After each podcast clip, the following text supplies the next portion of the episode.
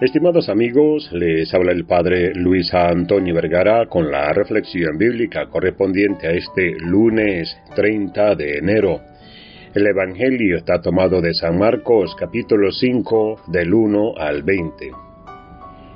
El Evangelio de hoy narra la historia del hombre que tenía un espíritu inmundo.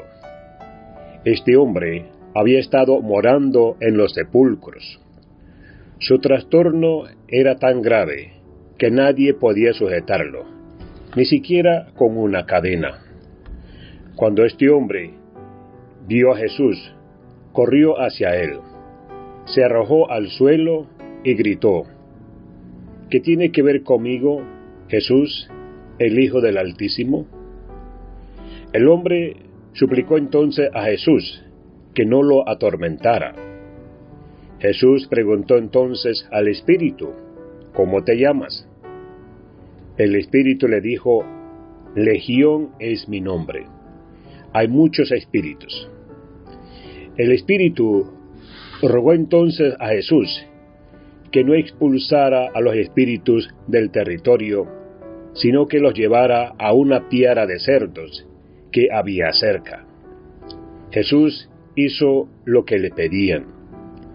Inmediatamente la piara de cerdos se precipitó al mar y se ahogó. Cuando la gente se dio cuenta de lo que Jesús había hecho, se quedaron atónitos y asustados. Entonces le rogaron que se marchara de su pueblo. Cuando Jesús salió de la ciudad, se le acercó el hombre al que había curado.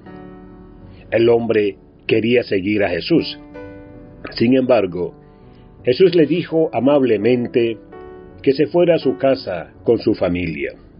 Debía anunciarles lo que Jesús había hecho por él.